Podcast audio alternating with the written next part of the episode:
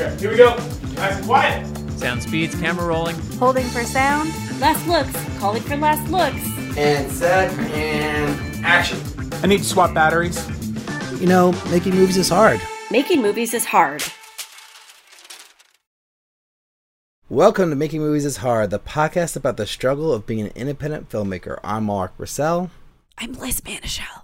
This week we have director editor Jay Cheel on the show to talk about his documentary series Cursed Films on Shudder, which came out on digital, DVD, and Blu-ray on August 18th, and season two is going to be hitting Shudder in the near future. So it was really great talking to Jay. I, I just always look for those notes that are are revealing cracks in my own ideas or perspectives and force me to confront those ideas and, and articulate why I think it works for the episode or or doesn't. So being challenged by really good notes, I think is a, a great thing, especially when it ends up turning into a, a better idea than you had. He told us all about how he landed the job uh, directing Cursed Films, the process on making the series, and the difference between when he works on his own thing versus you know when he's working for hire. But Liz, do you do you have something for us? I mean, I might, but I think both of us have mail. My breath catches in my chest until I hear three little words. You got mail. All right, this week we have a brand new, spanking new iTunes review. How many times can I say new in what sentence? Brittany Guerin wrote that this is the best film podcast out, and she gave us five stars. Brittany is very kind. So Brittany wrote, I'm a screenwriter and filmmaker, and let me just say I have searched far and wide for a good, entertaining, and consistent film podcast. MMIH is everything I wanted and needed in film podcast. I love the new additions. It's also inspiring that Liz is a mother because so am I. Oh. Also, subscribe to their YouTube page. Yes, they are up on YouTube now. I'm so excited for more content. Might even support the Patreon when I get my coins up. This is a person we did not pay to write this, and it's as if as if we did because she's uh, promoted everything we wanted her to promote and said the nicest things. So thank you very much, Brittany. And at Think Sadie, do you know what that is? I The figured very- that was like her cool username, but I think I think this Brittany friended me on Instagram and sent me a little message, and I think that was her username. Ah, okay, there you go. Awesome. very cool. But well, thank you, Brittany. Yeah, thanks, Brittany. Um, if you want to be like Brittany and follow her exact directions, you can um, support us at Patreon, www.patreon.com slash MMIH podcast. Give us a dollar, dollar, five dollars, whatever you'd like, whatever, any support matters. You can also send us a question, comment, or suggestion to podcast at makingmoviesishard.com if you like the show. It really is meaningful for you to re- leave a review and let us know how we're doing, what you like, what you don't like. You can leave a review on iTunes or any of the places you listen to podcasts on. And lastly, if you head over to our Instagram page, you click the link in our bio, you can head to our brand new uh, YouTube page. And we have reached 100 subscribers, so we are officially off and running, and we would love to share some video content with you. We have another very exciting thing. We've got another short film to talk about. Get shorty. Yeah, yeah, Boom, yeah. boom, boom. So you make movies, huh? I produce feature motion pictures. I got an idea for a movie. So this week we have a film by a listener, Charnstar Anderson, called Lace. Let's just hear what Charnstar has to say. The reason I decided to make this as a short rather than any other medium is mainly because this was kind of my first foray into straight drama. I work primarily in comedy, I did stand up comedy for years. I'm far more comfortable in comedy or in genre, and doing such a personal drama is very daunting for me. Uh, Very difficult for me to do, and so I decided, you know, I'll just, you know, dip my toe into it. I wouldn't, you know, go crazy with it. And at the same time, I also think that the message I'm trying to get across works better in a short format because I don't want to spend an hour and a half just saying, hey guys, I'm normal too.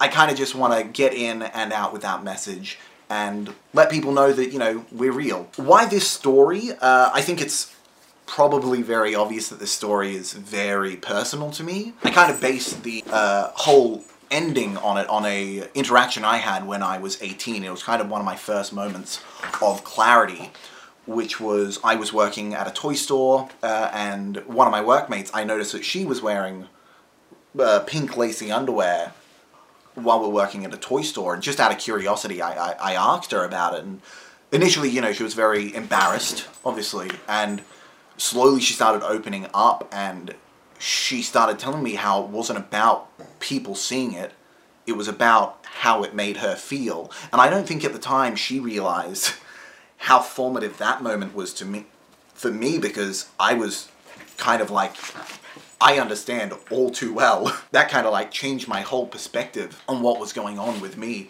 And of course, it's it's it's something that a lot of people don't know about. I think uh, even though we have comedians like Eddie Izzard or Andrew O'Neill out there who are putting themselves out there and letting them know that this is a normal thing, uh, so many times you know we get confused with with uh, drag queens or you know transgender, and I don't want people to confuse me for transgender because trans trans people are real, trans people are valid, trans men are men, and trans women are women, and I'm just some dickhead who looks great in heels. So I kind of want to get rid of that stigmatization of the word transvestite because it's a very important word for me.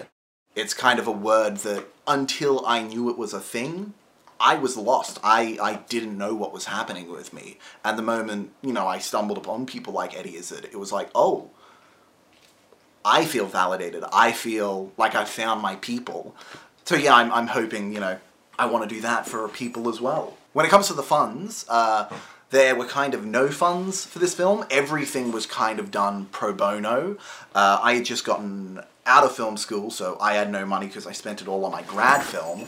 I, with my grad film, I had two different crowdfunding campaigns, and we raised way too much money, and it was all insane. So I didn't want to do any of that. Now I'm out. I wanted to get as much free stuff as I could.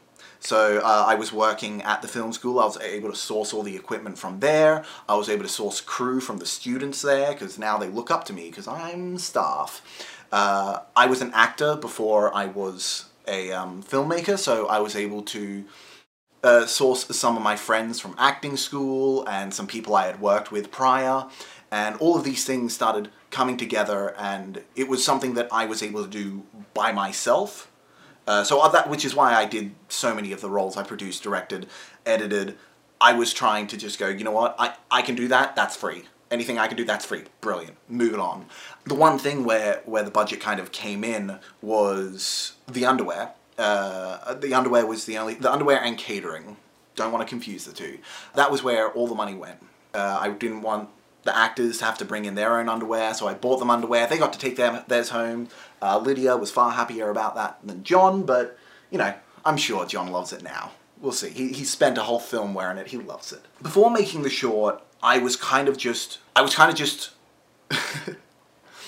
I kind of made a rule for myself that now I was out of film school, I would be making at least one short film per year, just so I've always got that creative juices flowing. I'm never going stagnant. Uh, so it was kind of getting to the end of the year when this film uh, came along, so I was like, alright, the one thing I want out of it is the fact that I'll have a film this year and maybe it'll get into festivals. The thing that actually kind of worked out really well in my favor that I genuinely wasn't expecting is that by writing a genre that I was so not used to, it made me work far more creatively. It's improved even my comedy scripts. I've written several scripts since then and working in interpersonal drama the way I did with Lace kind of really works in those films as well. So sure, I haven't like blown up, and I don't think anyone takes me as a serious director yet, but on a personal level, I'm definitely improving, and I can see that, and other people can see that too. Now that it's out in the world, I feel, I hope that it serves just to let people know that, you know, not only let other people know that transvestites are real, but hopefully it'll give someone the clarity that I needed when I was younger. I went through so much gender confusion because I didn't understand that, you know what, maybe you can just wear it and it's nice. It doesn't necessarily have to be a gender-based thing. It's just that I look really hot in heels and a dress. So be it. Who am I to complain? When it comes to the uh, inspiration of the tone of the film, it's kind of interesting because it changed a lot through from when I wrote it to when we were actually shooting it. There were actually a lot more jokes in the script, which some that I, I cut the script, some I cut on set. Like I noticed the way everything was going. I'm like, oh, these don't actually work. And then some I didn't even cut until the edit. But one of the one of the things that really changed the visual tone of it uh, was the episode San Junipero from Black Mirror. I I knew that I wanted the film to feel very sexy. There's no better word for it. I wanted the film to feel sexy. And it wasn't until we saw San Junipero that we saw this romance and earnestness that I think we really needed. And that kind of changed the whole way it came about. And I, I, I lay all the acclaim on my DP's feet. Uh, Gabby Cecino, she, she, she blew me out of the park with what she was able to do with the lights to really set what we were going for. And once that kind of like clicked in place, everything kind of came together. Yeah, that's everything.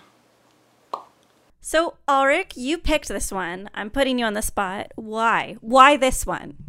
Well, I instantly like the style of it. It has a very distinct point of view. It also kind of took me off guard because it's very intense. It's like very over the top with the music and the sound design, which is something that I actually like a lot. Um, you know, in movies, like if you watch my movies, like you'll see similar things. But yeah, so I like the style. I like that it was very and it never let up. Like it was like pretty much like, no, this is what this movie is. This is our tone. We're we're hit. We're going for it. Um, I also liked that it felt very personal. And then later, I I uh, learned that Charnstar is uh, identifies as a transvestite. Um, so it is personal, obviously. And then I really liked the performances too. I thought they did a really great job, and it felt honest and and like real. So those are the things that that really spoke to me. Um, what did you think, Liz? Yeah, I mean, I love personal pieces in general. This one, I, I you know, I didn't know the backstory before watching it, so I kind of just judged it as a self-encompassed piece of art. And uh, though it was a little intense for me, and I thought delved into a little bit of expositional dialogue, I do appreciate a film that has to do with sexuality on the margins that has a happy ending. So I have to say, like, I really enjoyed that it took us a place that we've been millions of times before, like someone feeling vulnerable and scared about exposing something about themselves, uh, sexual identity, and then it didn't punish that character. It really gave him exactly what he wanted, which um, I have to say did make me very happy. I just again want to say, like, making a movie is really hard what Charnstar did was really difficult and very cool, and I commend Charnstar. But yeah, but thank you, Charnstar, uh, for sharing your work with us, and I hope people dig it. You know, and I'm I'm kind of curious to hear what people think. So if you have thoughts on the film, please uh, email us or you know talk about it online. We'd love to hear more of uh, you know get more interaction around this this segment because I, I like we really enjoy doing this but but I don't know. Like we kind of want more engagement from the audience on these short films. So I don't know. Maybe we do a better job of posting them or something. Yeah, and if as always, if you want us to feature your short film, send us that email to podcast at makingmoviesishard.com. and um, we bring it up all the time. But Port Ulrich is creating a database of every short film we've been sent, and we go to uh, we go to that database every time we record a show. So we're we're watching your stuff, and we'd like to support you and we're getting some stuff that's like shot on iPhones. Definitely looks like first time filmmakers or at least early in their their career filmmakers and you know, we haven't really featured a lot of those, but I think I kind of want to, you know, and like include something that is clearly somebody who's working with less resources or um, you know maybe hasn't had that much experience like i think it's interesting to, to showcase that, that work too you know so i don't want it to all be the glossy you know more experienced stuff. I want to I want to show a nice you know collection of, of work. You know, but I guess it's uh, it's about time that we get to our talk with uh, Jay Cheel.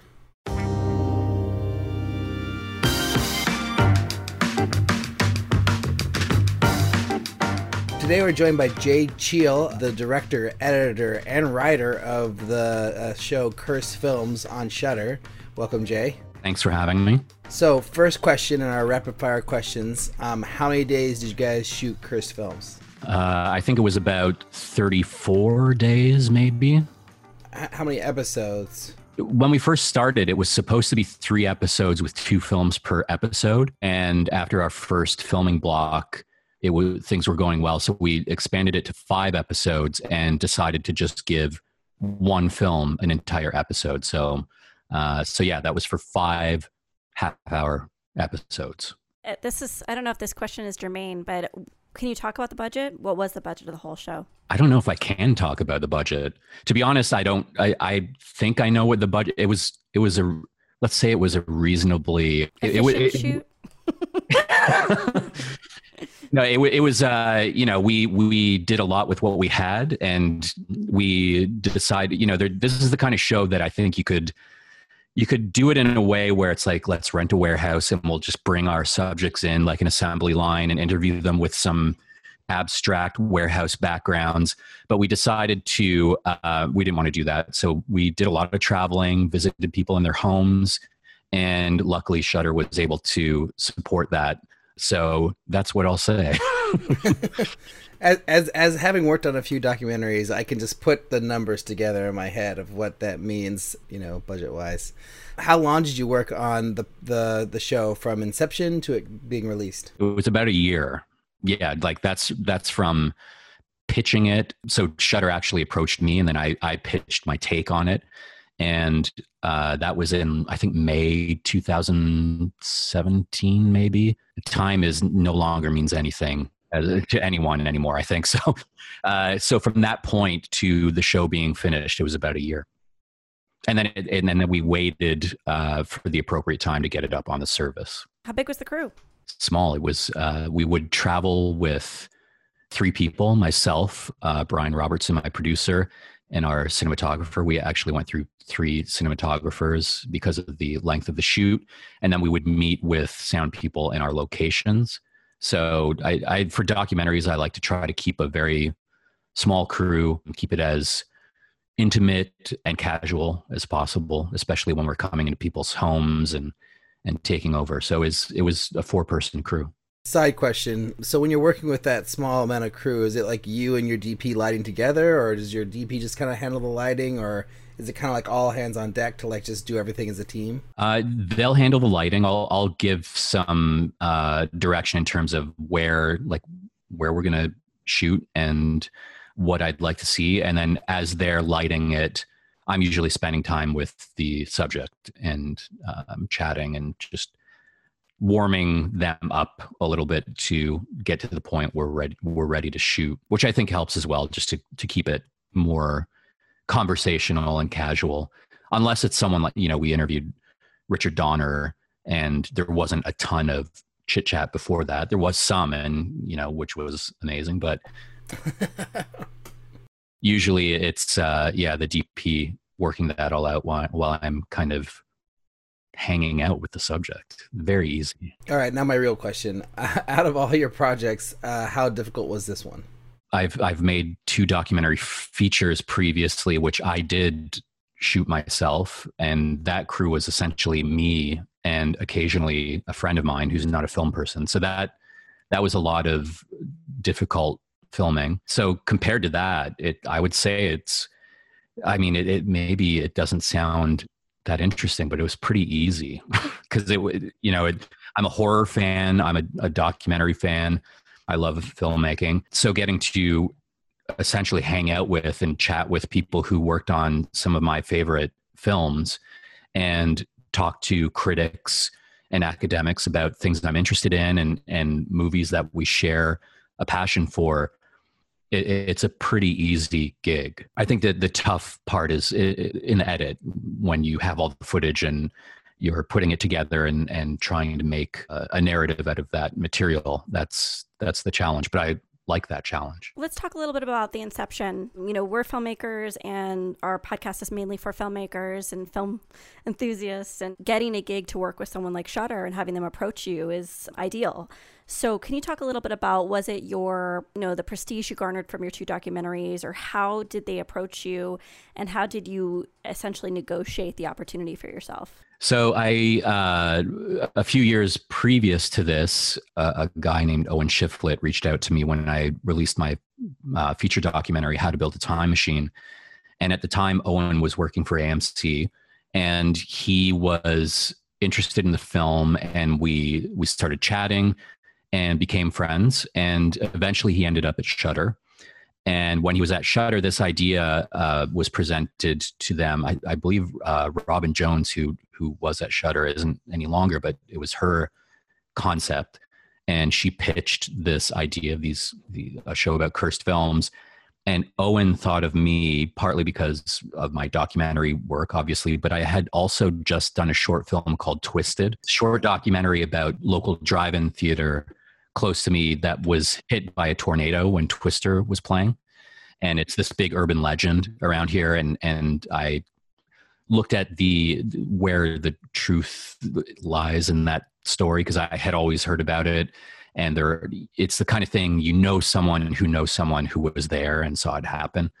So, uh, looking into that story and you know just the urban legend side of it and the idea of memory and investigating that on a, a deeper level, I think Owen saw that that was a, a good fit for Cursed Films. He asked me if I'd be interested, and I basically pitched back to them what my take would be on the series. And the way we kind of summed that up and would always refer to it as just the idea of exploring the tension between the rational and irrational and trying to figure out why we're so fascinated by these cursed legends. So there was no representation in the middle. It really was a direct relationship between you and AMC. Yep. That's really interesting. It, it's pretty amazing because I was looking at your, uh, you know, IMDb before the interview, and it's like, yeah, the, the that Twister documentary is like the perfect like portfolio piece to get the cursed films job.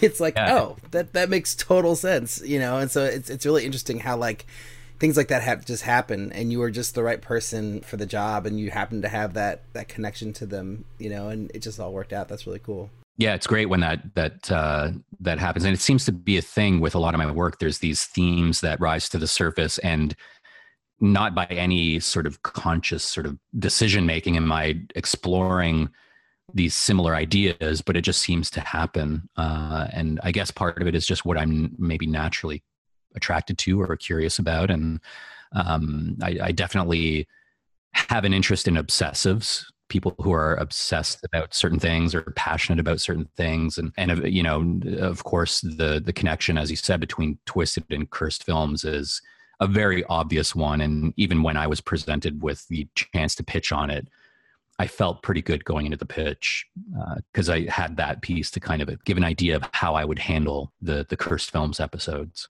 Having worked in, you know, the feature documentary world where you said like it was essentially your project, like you had a friend come on and I assume something maybe somewhat similar with your short. What was it like to get studio notes and have to kind of share that vision on a weekly basis with with this team? I mean, I it's it's always an interesting challenge, uh, especially when you're editing your own work. You know, they, people always say you shouldn't edit your own stuff, and I think that's a valid perspective. But there are some benefits, and you know, when I'm shooting, I, I I've worked as an editor on other projects where I've I've just been an editor and worked with other directors and and that's always been a very valuable experience in terms of my own storytelling and filmmaking. So even in those cases, I would get to see how that director, a, a, a, Canadian filmmaker named Kevin McMahon, would handle notes. And that was always a great experience watching that process because uh, you know on my two features there were notes but they were they were minimal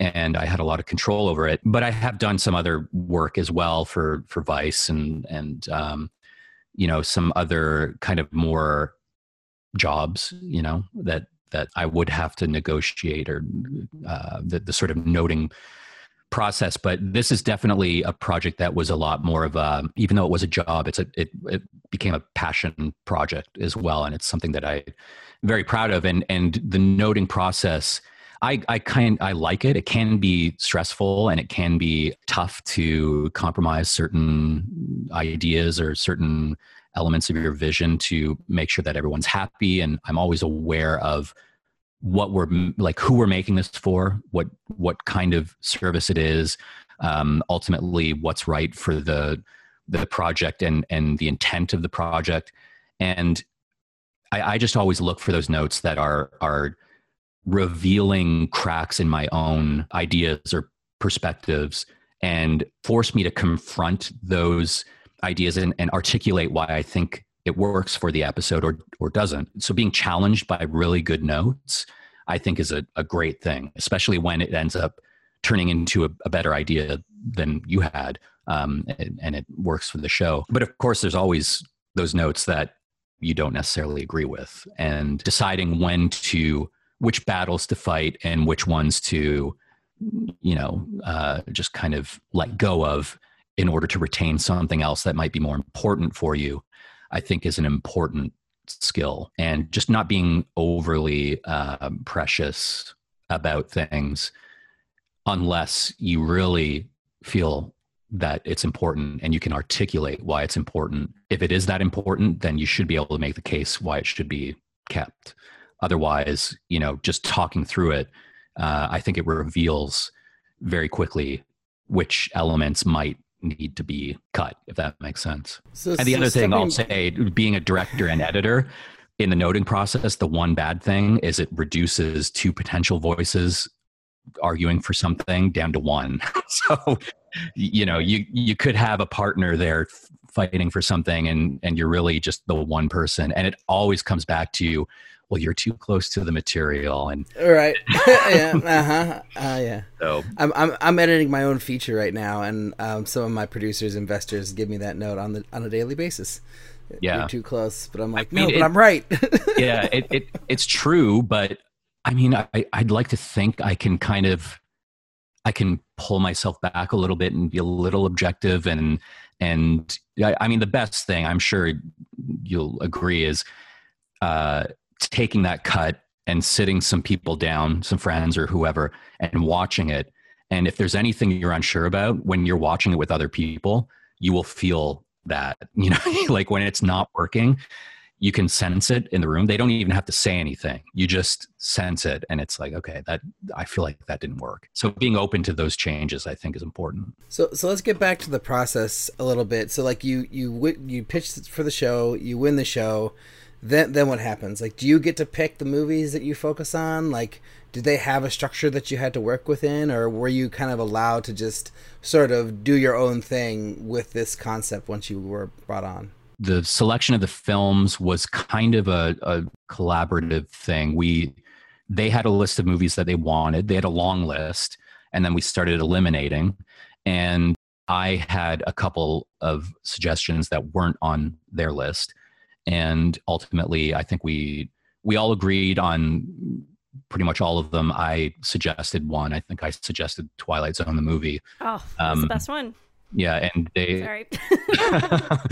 and they they agreed. So but like i said the the the initial shoot was for three episodes with two films per episode. So there there was an additional film that ended up being cut from the the final is it season two? Like, or can you say what it is? Uh, potentially season two.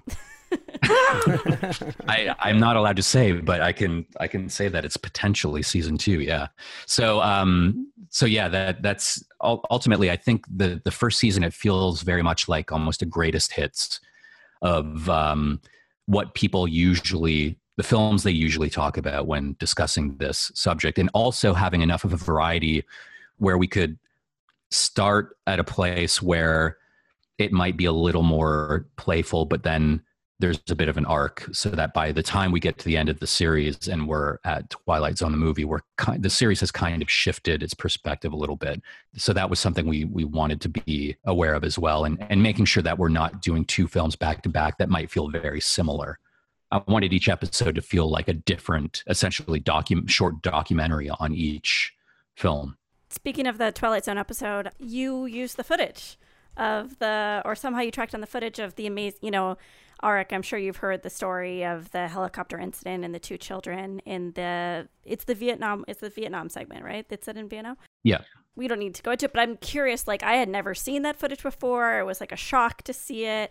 Was that um, a legal battle that you had to win, or was it actually relatively easy to archive? You know, um, I mean, it, it, achieve that archival win it, it's easy to find. Uh, the the real discussion was whether like whether to include it and what to include. I mean, the the scene was filmed with I think five cameras, so there's multiple angles, and the one we used is the furthest away from what happened. There are angles that are like medium shots to medium close ups of them, and it's horrendous. And yeah, I mean, it wasn't a decision that was made lightly, and and ultimately felt like it was. Um, there's also this this idea surrounding this footage uh, that it's it has this sort of mystique surrounding it, like the the footage that nobody's ever seen, and how did you find it, and and where did it come from, and um, as though like we've delivered some exclusive, you know, reveal. But the the footage was widely available and and uh, broadcast on the nightly news when this trial was taking place.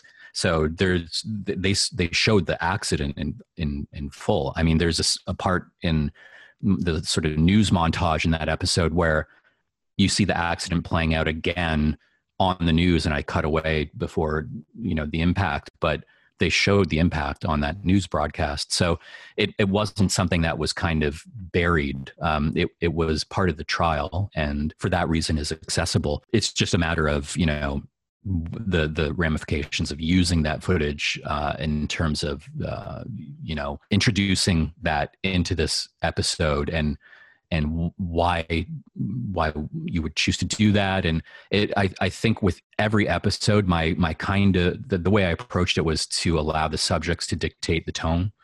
So the the omen episode is a lot more playful and part of that is because all of the subjects are very playful. Like richard donner and mace neufeld both talk about everything that happened on the omen in a playful way.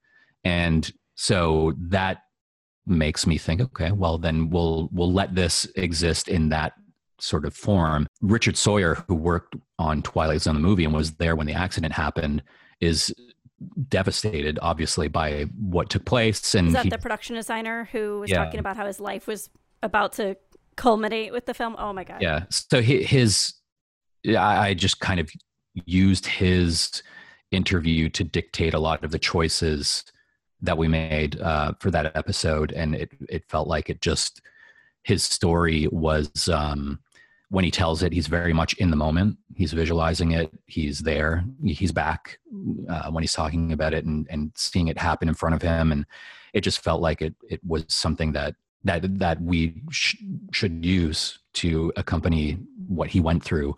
And also by the end of the series to get to a point where we suggest that you know the, phil nobile talks about this idea of curses kind of disappearing because of self documentation and everything is filmed nowadays. And it doesn't leave much room for this idea of a curse. And i think that's kind of true because all of these stories that we talked about leading up to the twilight zone movie i feel like if there was footage of all of those things, then people might not be sharing those stories in the way that they do.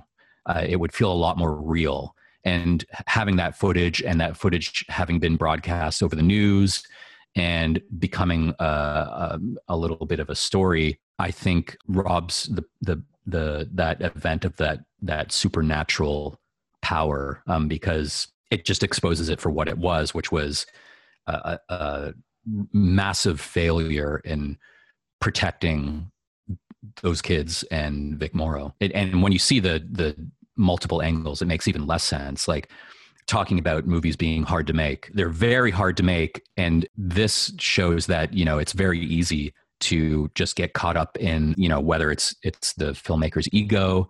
Uh, wanting to have things bigger and better and more real, or having a last night of filming and wanting to get as much in the can as you possibly can uh, at the lowest cost. And in that scenario, they were shooting with five cameras, this giant stunt that they wanted to capture all at once from multiple angles. And when you look at the angles, the one in the show is so far away that they're, they're so tiny you can't tell that that's Vic Morrow. It could have been a stunt double, and the kids could have been dolls.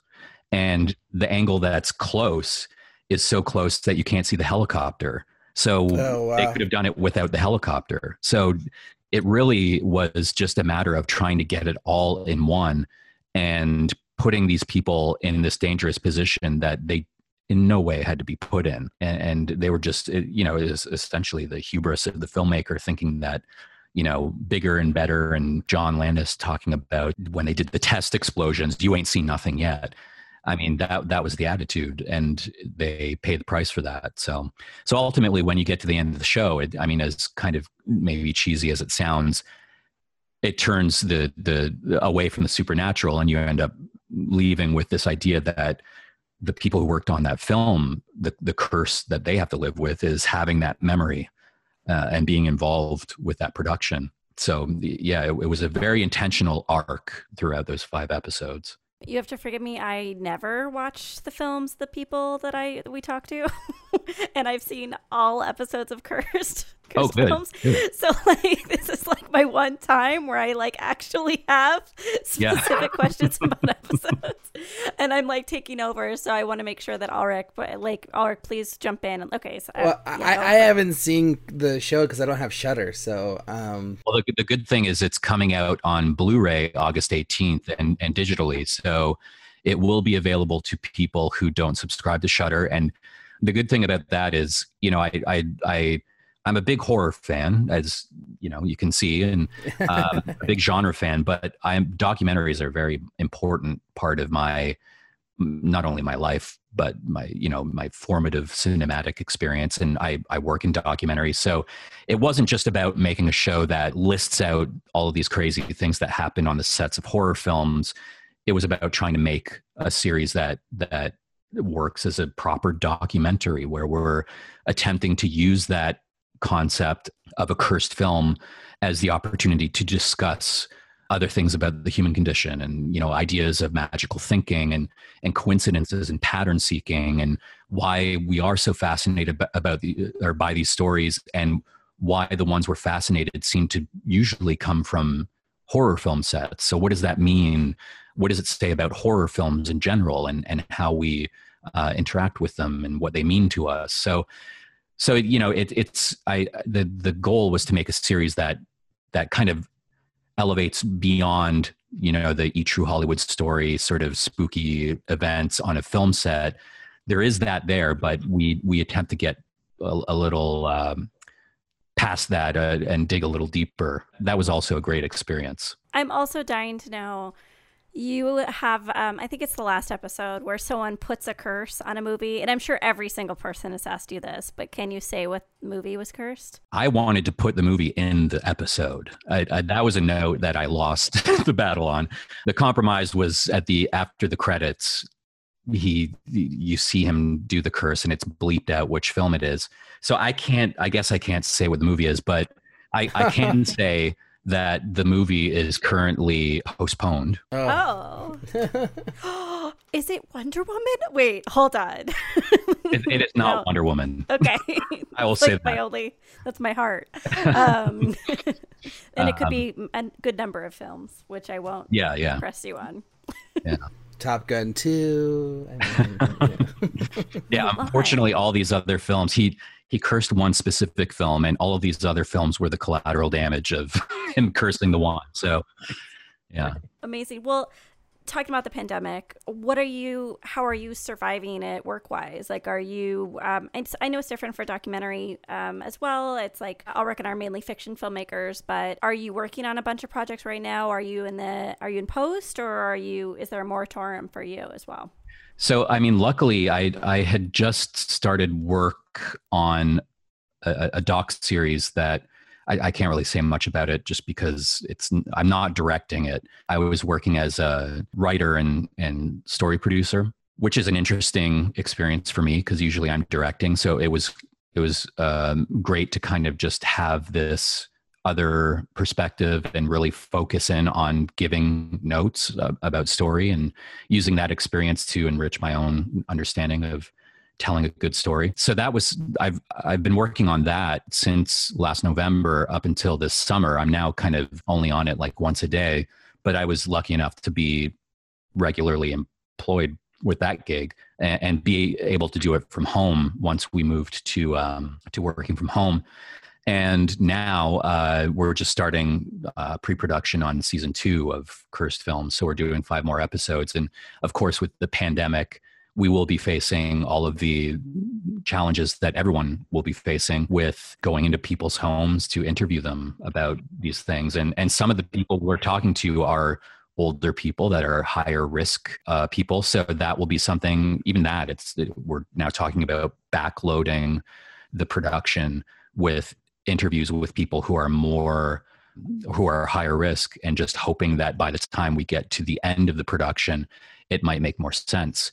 Um, but we are shooting internationally this time as well. So we're actually going overseas first uh, while the states you know hopefully clears up a little bit and then we will reevaluate when we get back. And and the goal is to go film as much as we can uh, i'm in canada so we're going to film up here a bit and then film overseas come back i'll probably i'm going to cut the show again so i'll be cutting while we're waiting for our you know window to get into the states when that makes sense and then pick up from there yeah i mean you know besides having to come in from a different country, I'm sure that's not the easiest thing to do. But with a three person crew, I mean, come on, that's way that's way easier than like what anyone else has to deal with, like on a bigger set with like a crew of whatever 20, 25 100 whatever you know like yeah we're, we're, lucky. is manageable.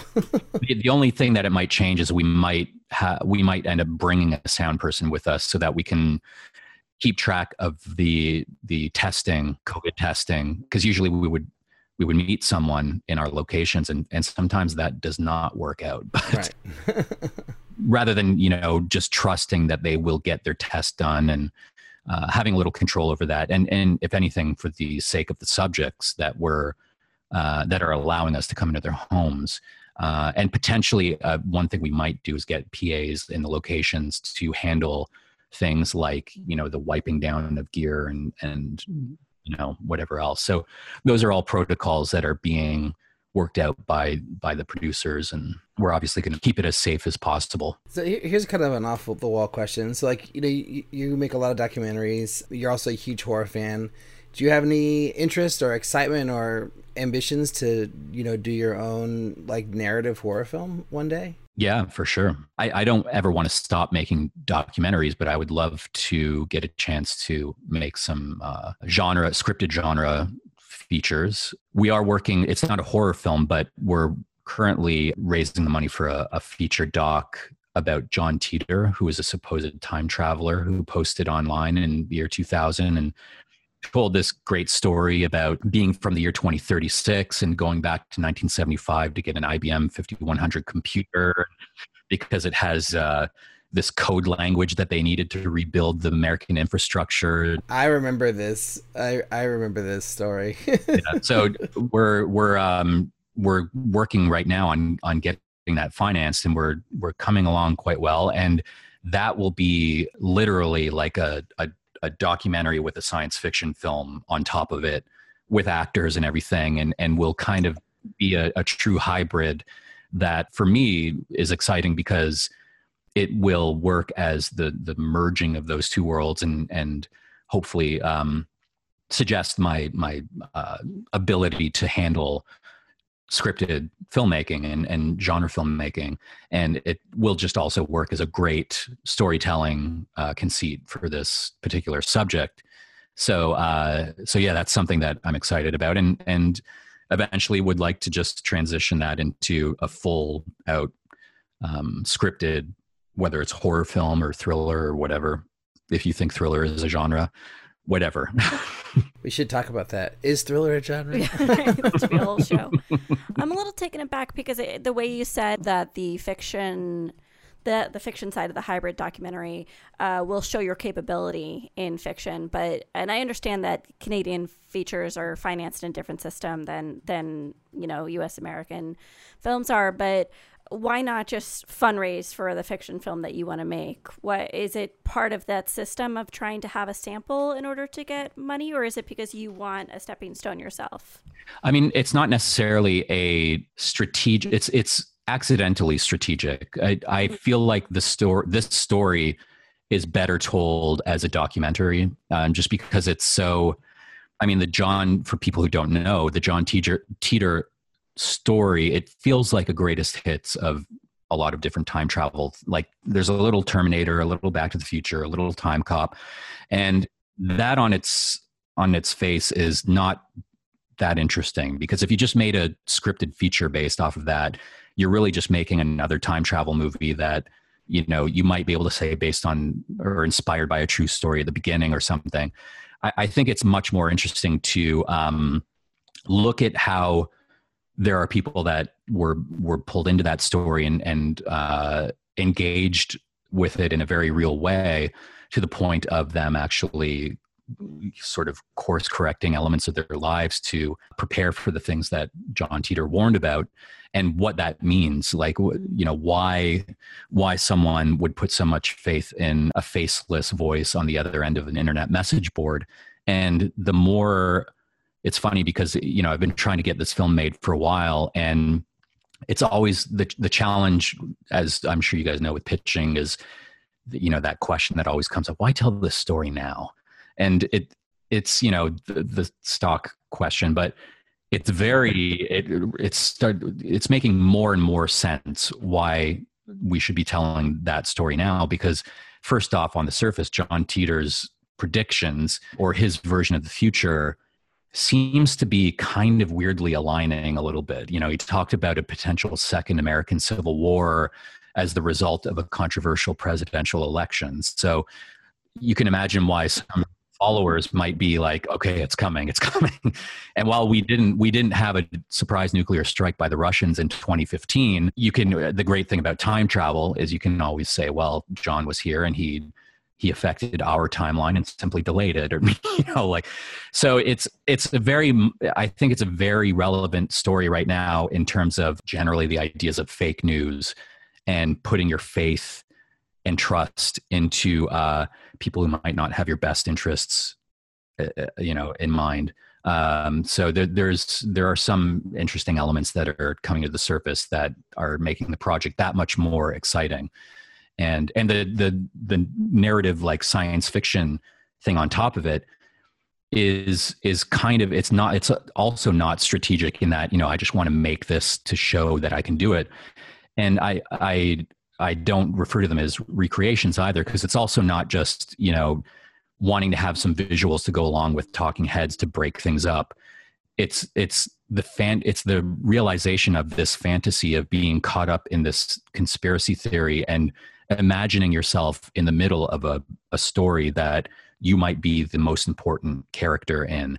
And you know who would you have play yourself if that was turned into a hollywood movie. You know, this this is a very common sort of conspiratorial mindset that I have access to this information that could change everything.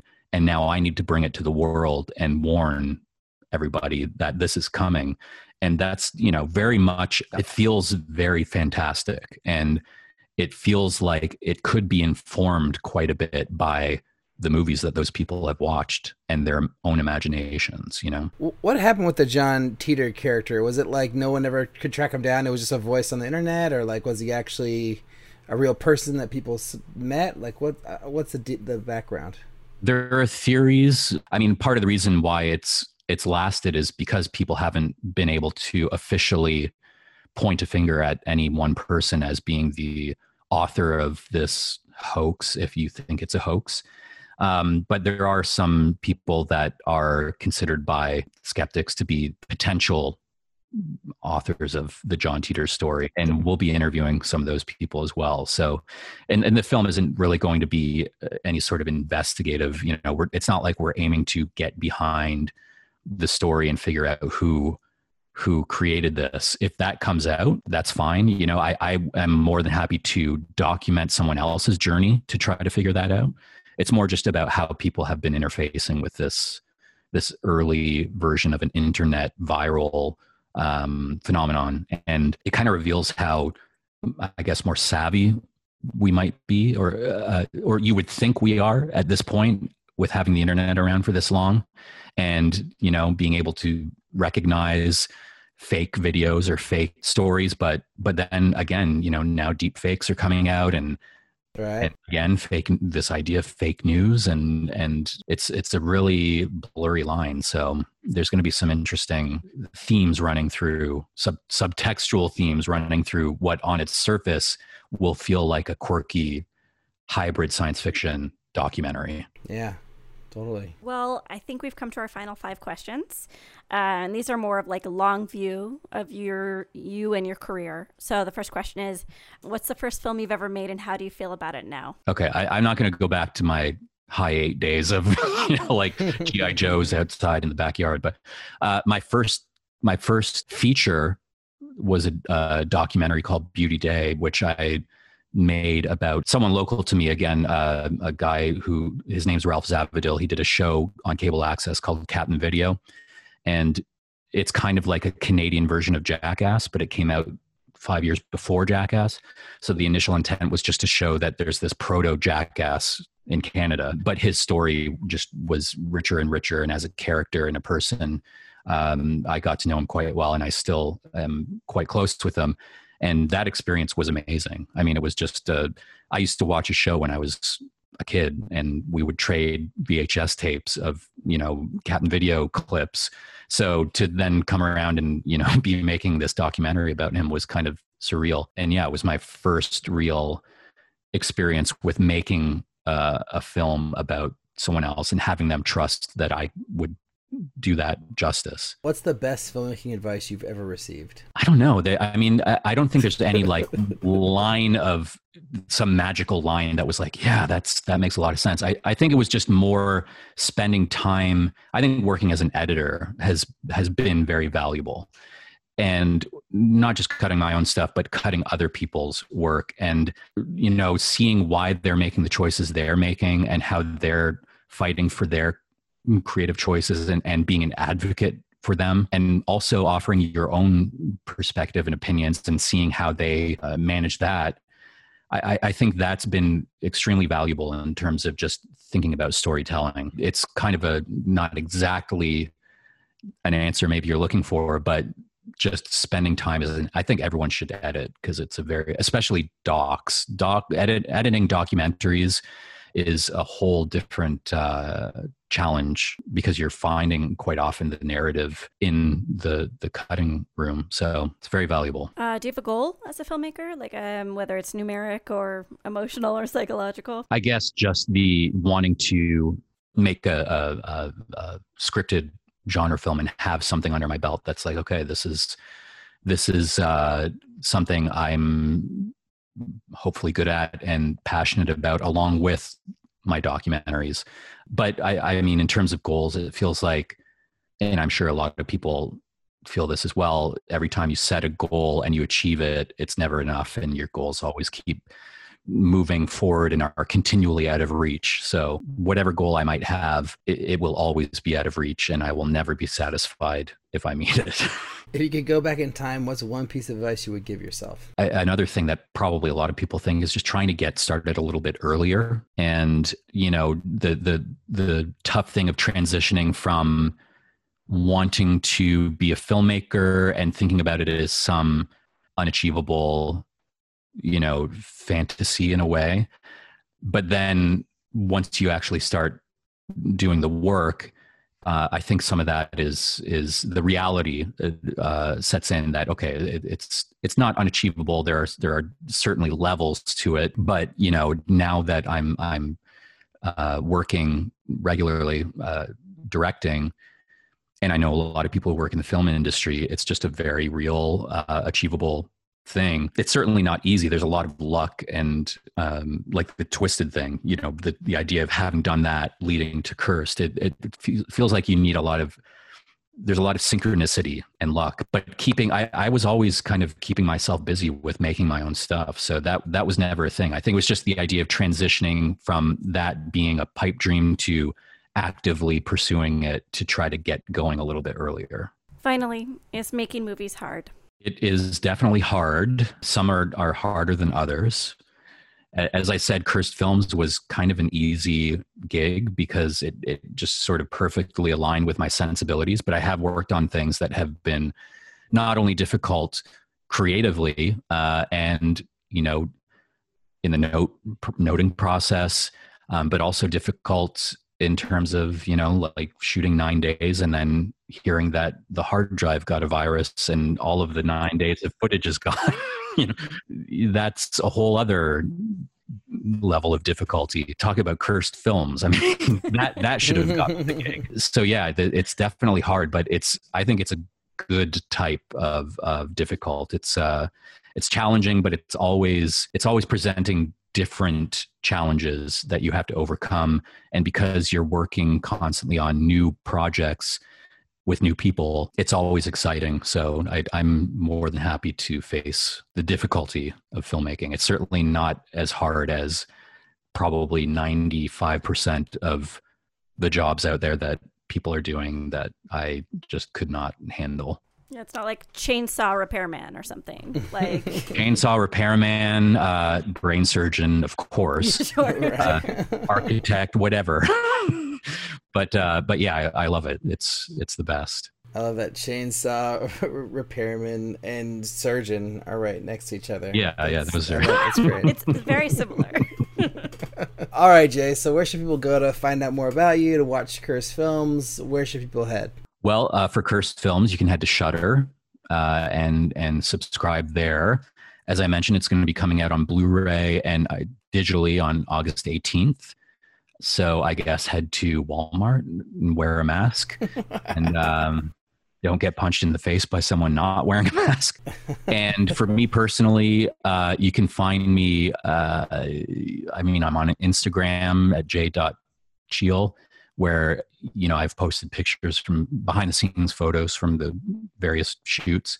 And I do a podcast called filmjunk.com, which is we're pretty certain the longest running film podcast on the internet. We started January 2005 and have wow. been going ever since. Yeah, we've we've uh, I do it with a couple friends of mine and we have a lot of fun with it. So if you want to hear this uh, monotone, you know, dull voice for hours on end, head over there. Amazing. Wow, Jay, thanks so much, man. All right, thank you for listening. Thanks to Jay Cheel and to Priscilla Rios from KWPR for making this interview happen. Check out our website, makingmoviesishard.com. You can find links to the things we talked about on this episode. If you want to get in contact with us, send an email to podcast at makingmoviesishard.com. Find us on Twitter, Facebook, Instagram at MMIH Podcast. I am Liz Manashil on Twitter and Liz Manashil Film on Instagram. Oh, Ulrich, where are you? I am Ulrich B on Twitter and Instagram, and I'm all over Facebook, so you can find me there. Please, if you like the show, tell a friend. That's really meaningful to us to grow our audience and for people, for more and more people to be a part of our community. Help us get the word out. Leave a review on iTunes or Stitcher. And finally, thanks to our producers, Greg Holtzman, Joshua Sterling Bragg, editor Colby Crow, the whole Bloodstream Media team for making this episode possible, and we'll talk to y'all next week.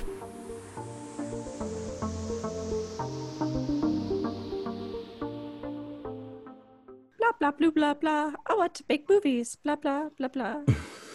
um, so